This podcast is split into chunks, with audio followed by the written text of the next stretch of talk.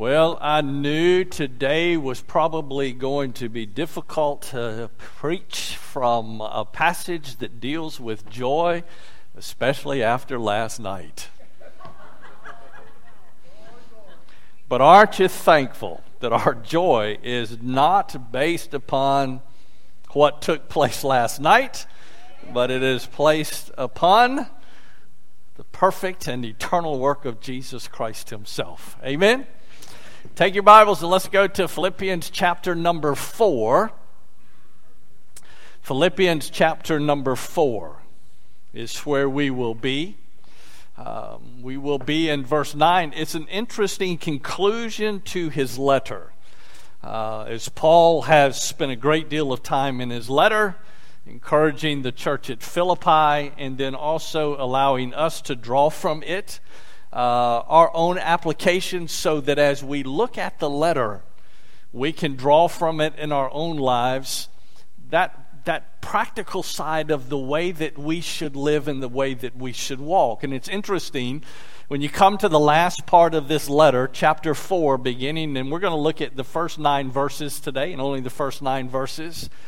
Matter of fact, beginning in verse 1 of chapter number 4, you find the word therefore. And so, therefore, is bringing about the conclusion of the letter in light of everything that Paul had written about and everything that Paul had discussed throughout the letter so far. Uh, we come now to chapter 4, and he says, Therefore. And he also moves on in that first verse, and he says, and he makes a reference to those in the church at Philippi by saying, My beloved brethren. Um, one of the insights that were given into the Apostle Paul, you know, one of the things sometimes that we struggle with is all of the, the churches that Paul was associated with, all of the things that Paul was associated with as far as the ministry and the gospel was concerned. Uh, we find him at this point giving us a look into the very pastoral heart of, G, uh, of Paul himself. And so he makes reference to those that were in the church at Philippi. He calls them my beloved brethren. And then you notice the next statement that he says, Whom I long to see. One of the dif- difficulties that Paul had in his missionary journeys and in his time of ministry was being able to get back to all of the churches, being able to see all of those that he had had a part in. When Paul began, of course, his missionary journeys, as he started after the road to Damascus and eventually found his way through Antioch and then into the other regions. Um, Paul had a longing to get back to be a part of the churches that he had been a part of. And he also makes never, uh, another reference to the people there in the church at Philippi. He referred to them as his joy and his crown. And in this way, stand firm in the Lord, my beloved. And so you can see the very pastoral heart of Paul. And even though Paul wasn't there physically, Paul's heart, there was a part of uh, Paul's heart that was in each of the churches that Paul had been a part of and that Paul had founded. You know, the word beloved that you see in verse number one speaks of the rich and deep relationship that Paul had with the church. And we can see it throughout the letter not just here in chapter number four, but in other areas of the letter. If you flip back to chapter number one, and notice in Philippians chapter 1, notice verse 3 through verse number 9. And notice as Paul speaks uh, about the church in the, in the opening part of his letter, he says, I thank my God in all of my remembrance of you, always offering prayer with joy in my every prayer for you all in view of your participation in the gospel from the first day until now, for I am confident of this very thing, that he who began a good work in you will perfect it until the day of Christ Jesus. For it is only right for me to feel this way about you all, because I have you in my heart, since both in my imprisonment and in the defense and confirmation of the gospel, you are all partakers of grace with me. For God is my witness how I long for you all with the affection of Christ Jesus. And this I pray, that your love may abound still more and more in real knowledge and all discernment, And Paul just goes on as he talks about the relationship that he had even with the folks that were in the church at Philippi. Even, even in light of the difficulties. And, and one of the things that I, I want you to gain as we think about where uh, Paul is, as Paul has written this letter, Paul is in prison. This is referred to, and this is considered to be one of the prison epistles of Paul. Uh, when you consider all that Paul went through in his, in his, in his ministry life, in all of the days and all of the churches and all of the regions and all of the areas that Paul had been in, the difficulties that Paul had in his life, how is it that Paul is still able at this point to be able to write with such uh, just a just a longing and a dearness in his heart of the people who were in that church and we see the just the pastoral heart of Paul and Paul's longing for the folks in the church. Matter of fact, one of the things that Paul also had done was he sent Timothy to the church at Philippi. Even though even though Paul could not go right at the moment, he sent Timothy to the church, and he also sent Epaphroditus. And sometimes we read over this portion, and if you go to chapter 2, beginning in verse 19, you find where Paul sends Timothy back to the church at Philippi. Timothy goes back. And I want you to notice something interesting that Paul made and said about Timothy in verse 20 of chapter number 2. He said, For I have no one else of kindred spirit who will genu- uh, genuinely be concerned for your welfare. For they all seek after their own interests, not those of Christ Jesus. He said, I'm sending you Timothy. And let me tell you why. Because Timothy had a very similar heart, a heart just like Paul's heart. And matter, uh, matter of fact, Paul makes reference here in chapter number two of that son father relationship that Paul and Timothy also had. And it was all for the furtherance of the gospel of Jesus Christ. And then, of course, there's Epaphroditus. We don't know a great deal about Epaphroditus. We know that he's mentioned twice uh, in the scripture. We find him here in chapter number two, where Paul is also going to send Epaphroditus. Epaphroditus had attended to the needs of Paul. And matter of fact, we find that Epaphroditus had gotten very ill, matter of fact, near to the point of death. We don't know exactly what that probably was. But we find that the, just the heart need for Paul to send Timothy and Epaphroditus back to the church at Philippi to check on those who were in the church at Philippi.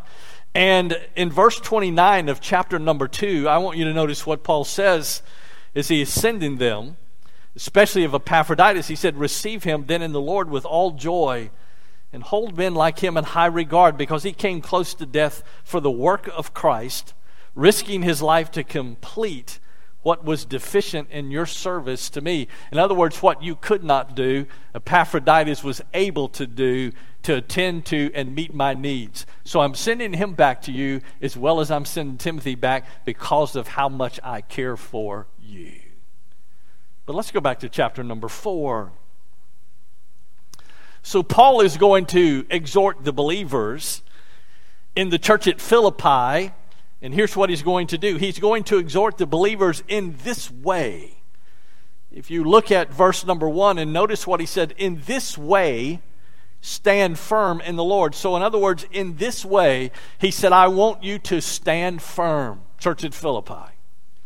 In light of all the difficulties, in light of everything that's taking place, in light of where you find yourselves, here's what I want you to do. In this way, I want you to stand firm. One of the interesting things that Paul is going to do here, Paul is going to unpack, he's going to unpack that phrase in this way in verse 2 all the way down through verse number 9. He's just going to take it and just kind of unpack it for us, for us to be able to draw from it in our own hearts and lives of how we should walk each day in our lives, and especially when it comes to the church. One of the things that Paul had an interest in and wanted to see in all of the churches, and specifically to the church at Philippi, as he wrote to them, he wrote to them about this very subject, and that was having unity in the church unity in the church.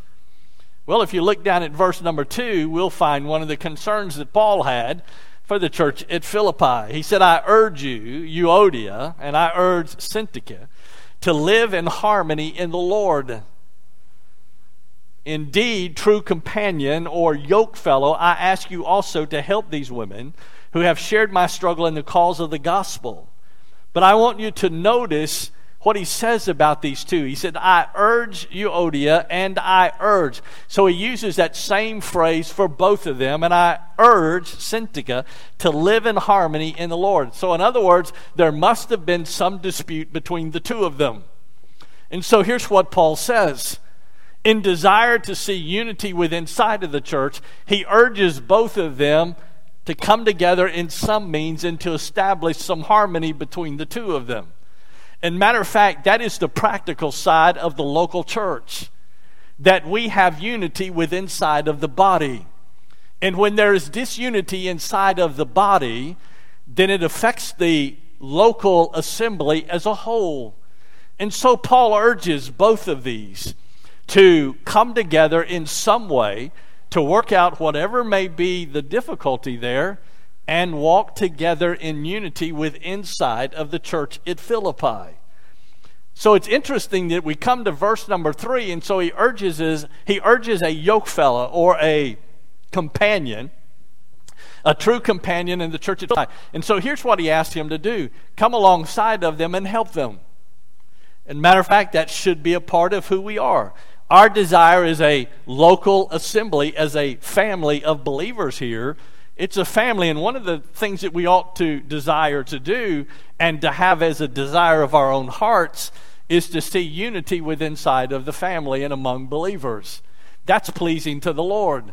Matter of fact, it also, in our testimony to the community around us, when we are together unified for the cause of Christ, how much more can we accomplish when that happens?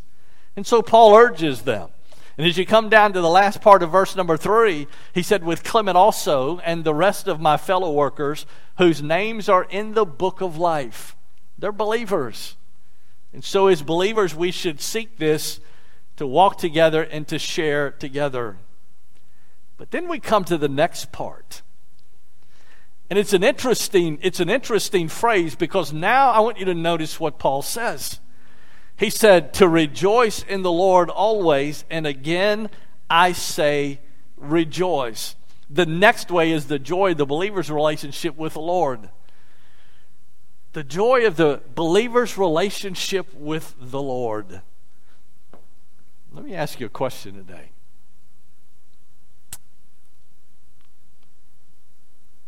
Where does your joy come from? Are you just as joyful apart from this place as you are in this place?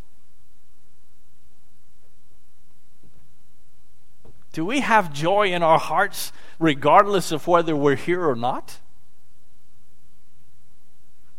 What about when we find ourselves in the middle of a very difficult situation?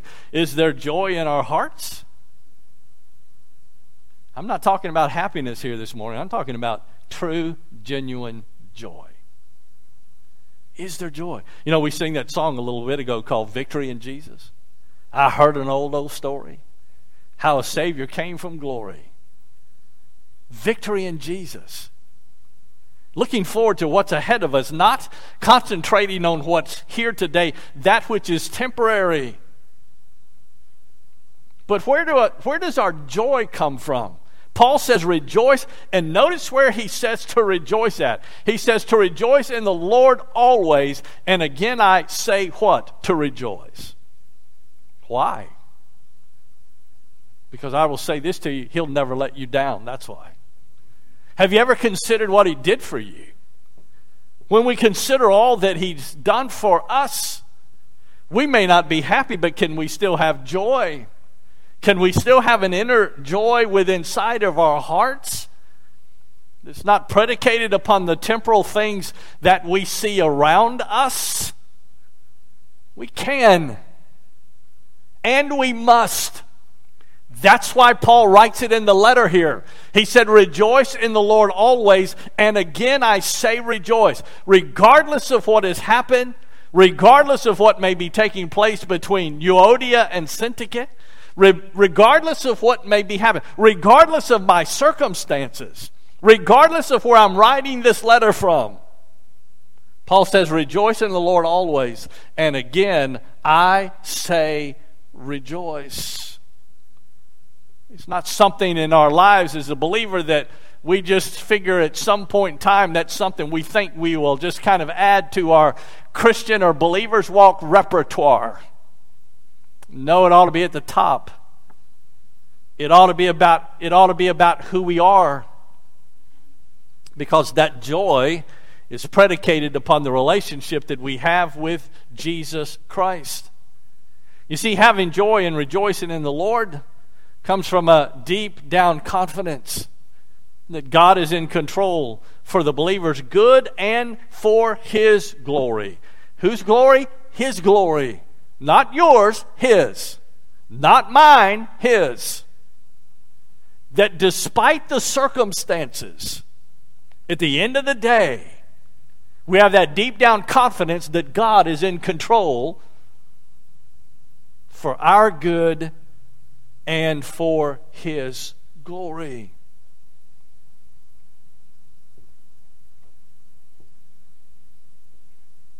Sometimes I think we get this mindset as a believer that our life ought to just be a, well, God, I mean, I'm a believer.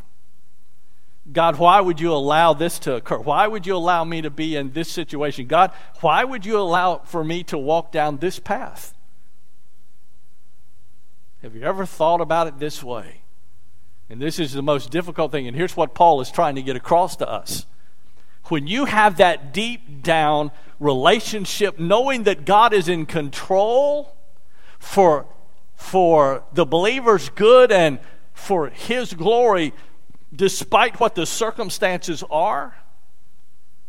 Even when we find ourselves sitting across the desk from the doctor when he relays some news to us that is not good news and it's going to require us to walk down a path we don't want to walk down.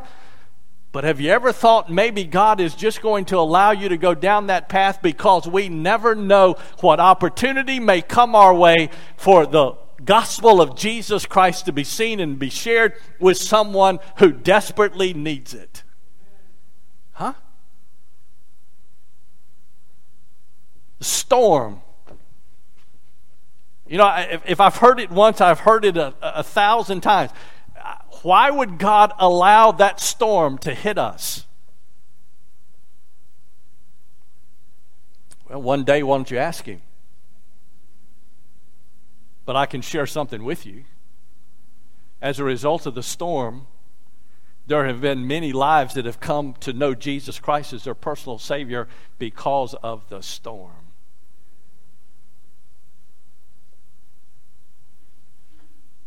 Was it an inconvenience? Sure, it was. Was it difficult? Sure, it was. Has it been hard to deal with? Sure, it is. It's been difficult. And I think everybody in this auditorium this morning would probably admit that the day we find ourselves living in has been all but difficult. It has been difficult. Can we still rejoice? Sure, we can. Why? Understanding and realizing as a believer, God's desire is for our good and for His glory. Do you remember Jesus when he was with his disciples and he walked by a, a young man that was sitting there and he'd been lame and blind? And, and, and, and matter of fact, the disciples had this question So who sinned? Him or was it his parents? And what did Jesus say to them? Neither. It was for the glory of God. See, let me tell you something. That's, that's, that's the part you and I have a difficult time getting our hands around. What do you mean for the glory of God? Do you, did you read the rest of the story? I wonder what the rest of the story is going to be like for us one day when we find ourselves around the throne of God Himself, I wonder what the rest of our story is going to be like. Then we come to verse 6 of chapter 4. Not only are we told to rejoice, but then he says something else. He says, Be anxious for nothing. In other words, don't worry. How many warriors are there in here this morning? Any warriors here? How many of you worry? Anybody worry? The story is told of a 98 year old dear sweet saint of God. And they ask her this question. Matter of fact, they said, anything that you could contribute to 98 years of longevity of life. And here's what she said I don't worry. And they said, What do you mean you don't worry? She said, when the urge starts to come on, I just start the rocking chair, rocking faster and faster. And I don't worry. And what does worrying do? When you read the scripture, even James himself talked about it. Jesus himself talked about it. listen, worrying, you cannot add one cubit to your stature. And worrying about something, let me ask y'all a question. How many of y'all have worried to death about something and then it didn't even happen? And how many of you beat yourself up because you worried about it? Huh? I, I think we all do. So he says, Be anxious for nothing. So he goes on and he said, Here's the reason you don't need to be, you, you don't need to worry. You don't need to be anxious about things. He said, But in everything, by prayer and supplication, with thanksgiving, let your requests be made known. Let me tell you what Paul said take it to the Lord. If it's that much of an issue, if it's that big of an issue, take it to the Lord. By prayer and supplication, but notice something else with thanksgiving, let your requests be made known unto God. That's what we should do with them. When it comes, now I'll be the first one to admit, because of my personality type and so on, okay, it's real easy for me to go down that path of worry. And I, it's a continual battle with me to keep telling myself, why are you worried about something that may never occur? And if it does, you just deal with it when it comes. Yeah, but you know, you see folks, they bite their fingernails all the way down to the quick. And then when it doesn't happen, and are you ready for this? Here's one of the other things that we find tomorrow may never come. And so, why worry about something next week or next month that may never even get here? Well, Jesus spoke about this uh, subject in the Sermon on the Mount. Take your Bibles and turn with me to Matthew chapter 6. Matthew chapter 6, talking about being a citizen of the kingdom. Matthew chapter number 6.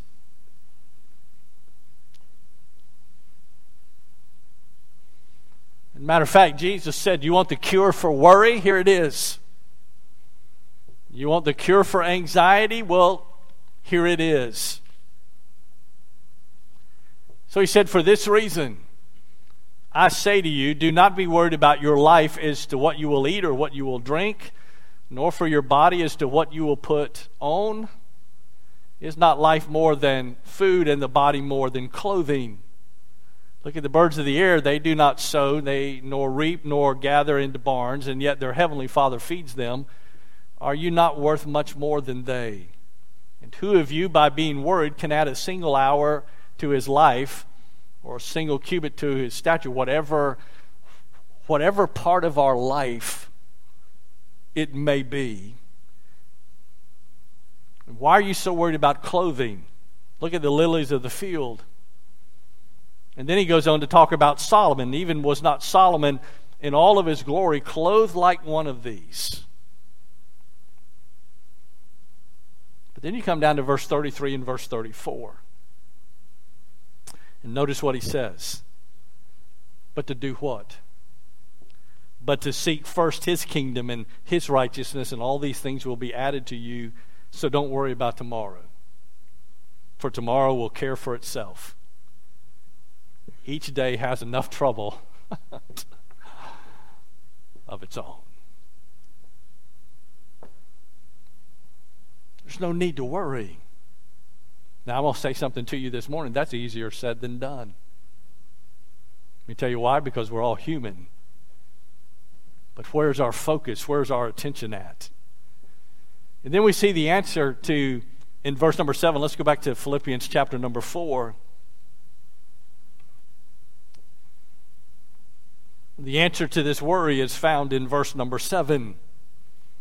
And the peace of God, in other words, divine peace, which surpasses all comprehension or understanding, will guard your hearts and minds in Christ Jesus. It's a divine peace. And here again, that's that peace that comes from that deep down relationship that you have with Him. Knowing that, just like Jesus said, if, if, if, if the Father is concerned that much about creation, how much more concerned is He about you? Especially as a believer.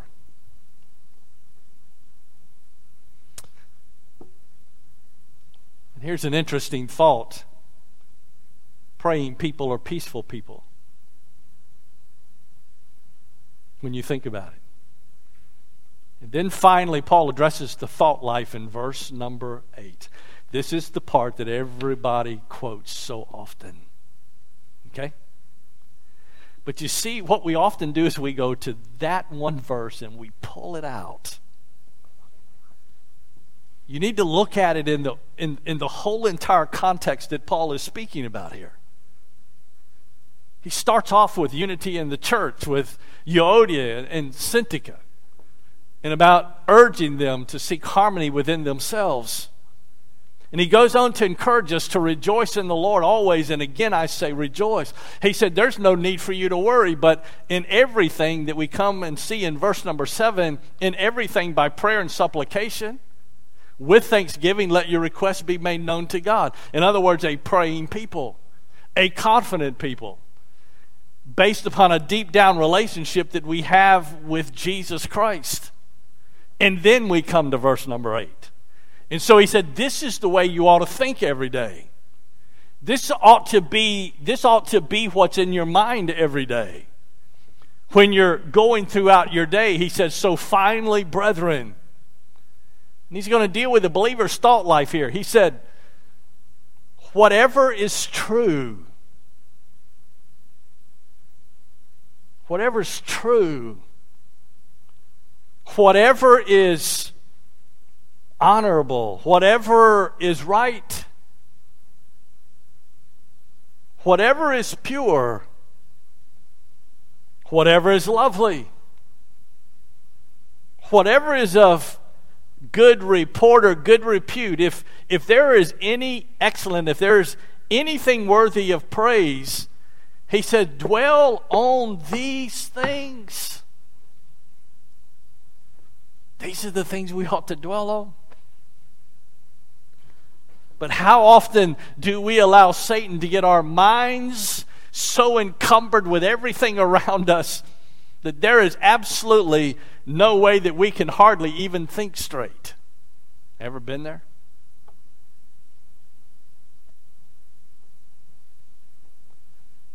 So that's where it requires sometimes for us just to kind of pull back and pull away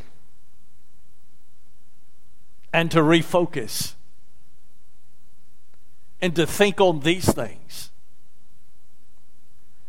And Paul says when you walk through all of this and you get to verse number eight, that's why he said, finally, whatever things are true, whatever things are honorable, whatever things are right. And oh, by the way, this isn't this is not an exhaustive. Paul is writing these as he's he's going, but it's not exhaustive.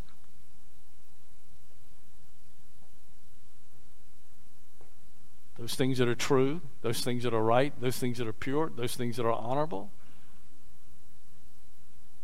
Because watch this our walk is predicated upon our thought.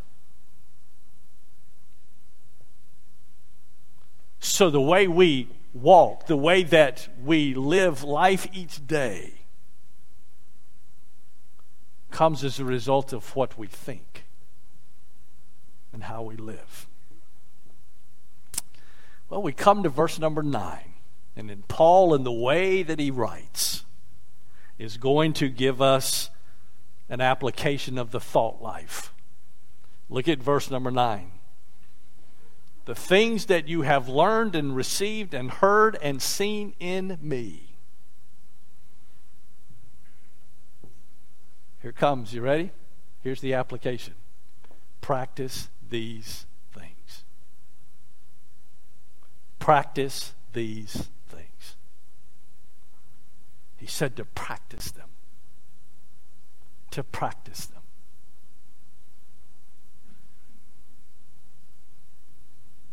How many of y'all have heard the old saying, practice makes perfect? How many of you would agree, just as it is in sport, if you don't practice, how can you expect anything to go right on the field? In our walk as a believer, how can we expect to walk right if we don't practice what we read. Huh? How many of how many of us have read through Philippians chapter 4 over and over and over and over again?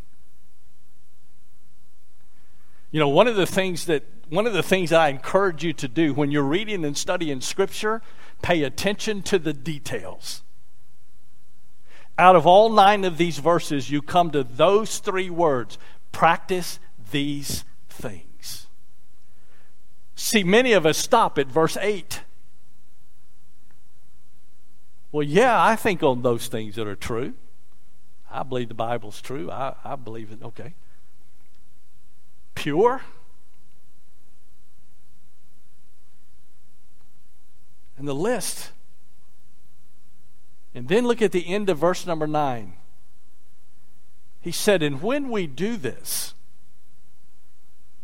the God of peace will be with you. The God of peace. Look back up at verse number 7 and the peace of God that surpasses all understanding In other words, it is beyond our understanding, the peace of God. And to have the peace of God in our hearts is what will allow us then to think on those things that are true, to think on those things that are pure. Do you see the way they build upon each other here? And so Paul says to the church at Philippi, he says, practice these things. You see, the key to godly living is godly thinking. So if we think like the world, then guess how we're going to walk? We're going to walk like the world. But when we think the way that we ought to, then we'll walk the way that we ought to.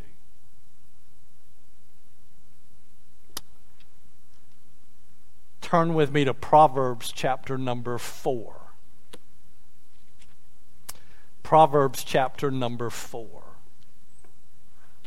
You know, Proverbs is an interesting book. If you want to know how to live your life, go read the book of Proverbs. 31 chapters in the book of Proverbs. Proverb a day.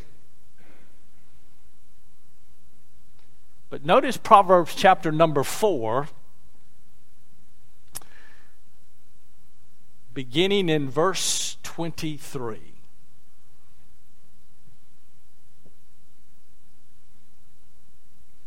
And really, from verse 20 down through verse 26,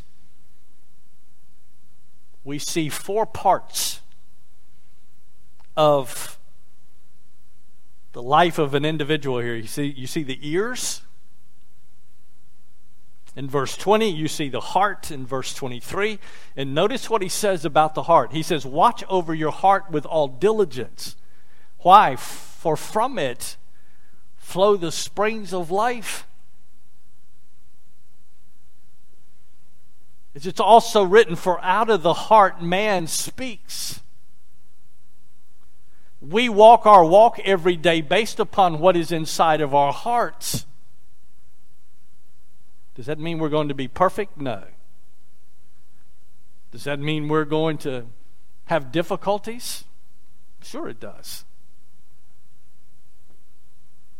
But we can seek to live each day the way that we should.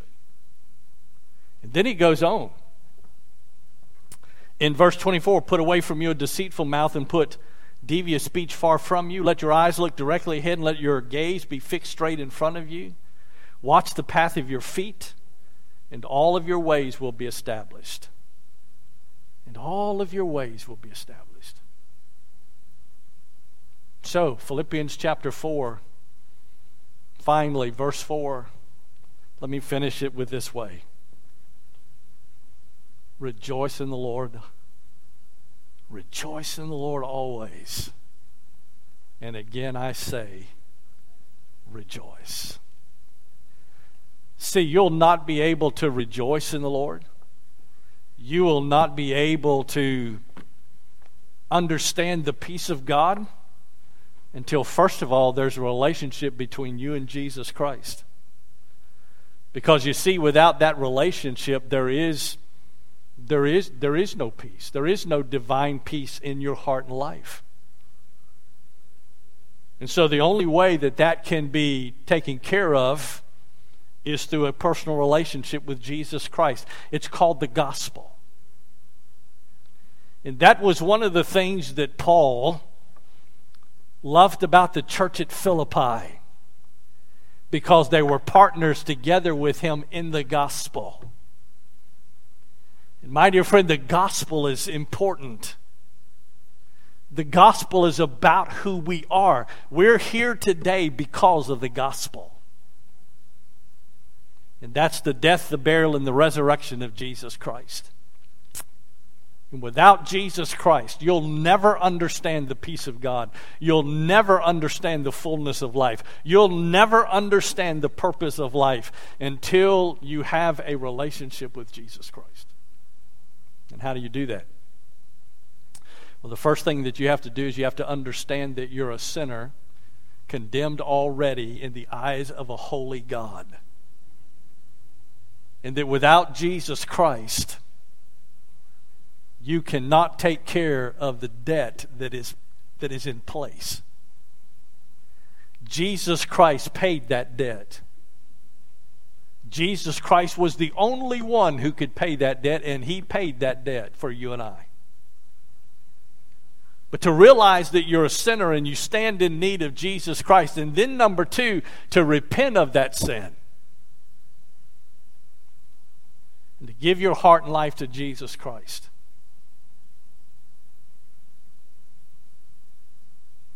For with the mouth confession is made unto salvation. The heart believes, and confession is made through the mouth to the finished work of Jesus Christ. I'm going to ask you a question today. Do you know him? Do you know Jesus Christ as your personal Savior? If you don't, I would encourage you today to give your heart and life to Jesus Christ. If you're here this morning as a believer, let the words of Paul, this, as he begins to close the letter, he said, I just want to encourage you, church at Philippi, to rejoice in the Lord because of the relationship that you have with him.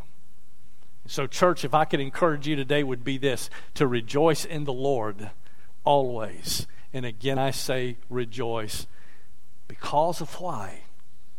Because of the deep down relationship that we have with Jesus Christ. Amen? Let's stand together with our heads bowed and our eyes closed. Father, we thank you for your word. We thank you for the letter to the church at Philippi. And Father, I pray that we would take and glean from it the truths that you would have us to see. And that, Father, we would practice them. We would practice them each day in our lives. Father, to be what you've called us to be. And Father, even with our imperfections and difficulties, Father, just to seek to please you each day in our lives. And Father, even in the difficulty of the day that we find ourselves today, we can still rejoice. We can still rejoice in you. Knowing that our good is at your heart, but more importantly, is your glory. Father, may we rejoice today. I pray for that one this morning that needs Jesus Christ as their personal Savior. Father, I pray that today would be the day that they would place their trust and faith in Jesus Christ and in Him alone. Come to the point to experience that peace in their own life. So, Father, this time we place into your hands. Pray your perfect will be done in every heart and life that's here today. We ask all of this in Jesus' name and for his sake. Amen. As we sing together this morning, has God spoken to your heart? Why don't you step out and come? If you need Jesus Christ today as your personal Savior, I'd love to speak with you about it this morning. You can leave here today a child of God. Or as a believer, whatever the need may be, why don't you just be obedient to God? As Brother Red comes to lead us now as we sing together.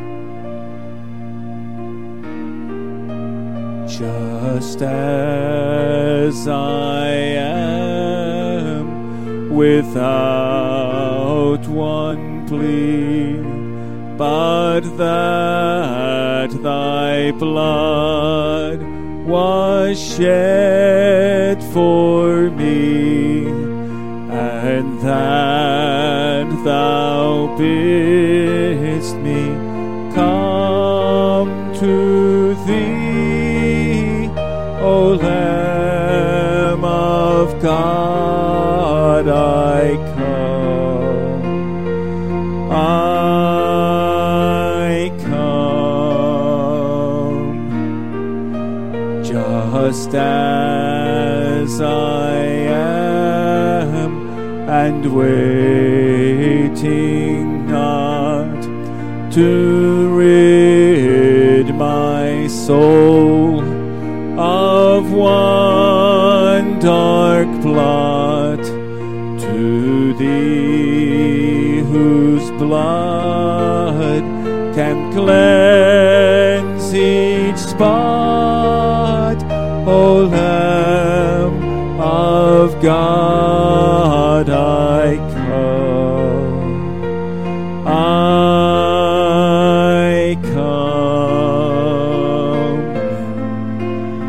I come broken to be mended. I come wounded to be healed. I come desperate to be rescued. I come empty to be filled. I come guilty to be pardoned by the blood of Christ the Lamb and I'm welcome with open arms. Praise God, just as I am, just as I am, thou wilt receive, wilt welcome pardon, cleanse, relieve, because thy promise I believe, O Lamb of God, I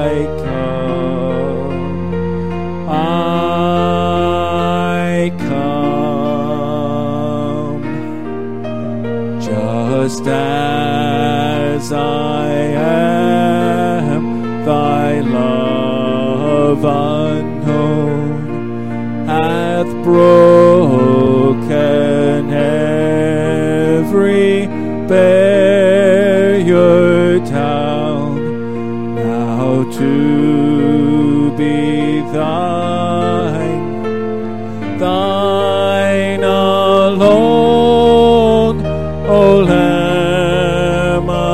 God, I come.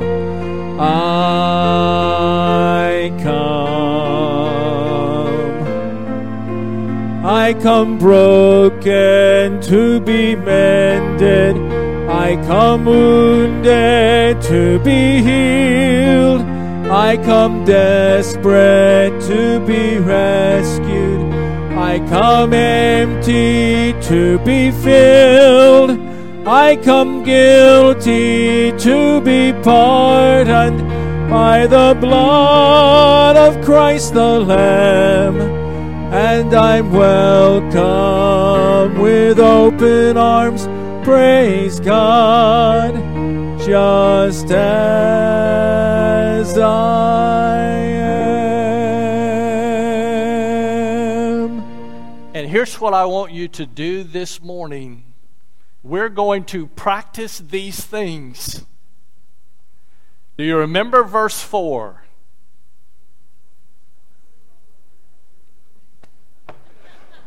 If y'all would be seated, take your Bibles and turn to Philippians chapter number 4. We're going to go back through the whole message again. Here's what it says Rejoice in the Lord always, and again I say rejoice.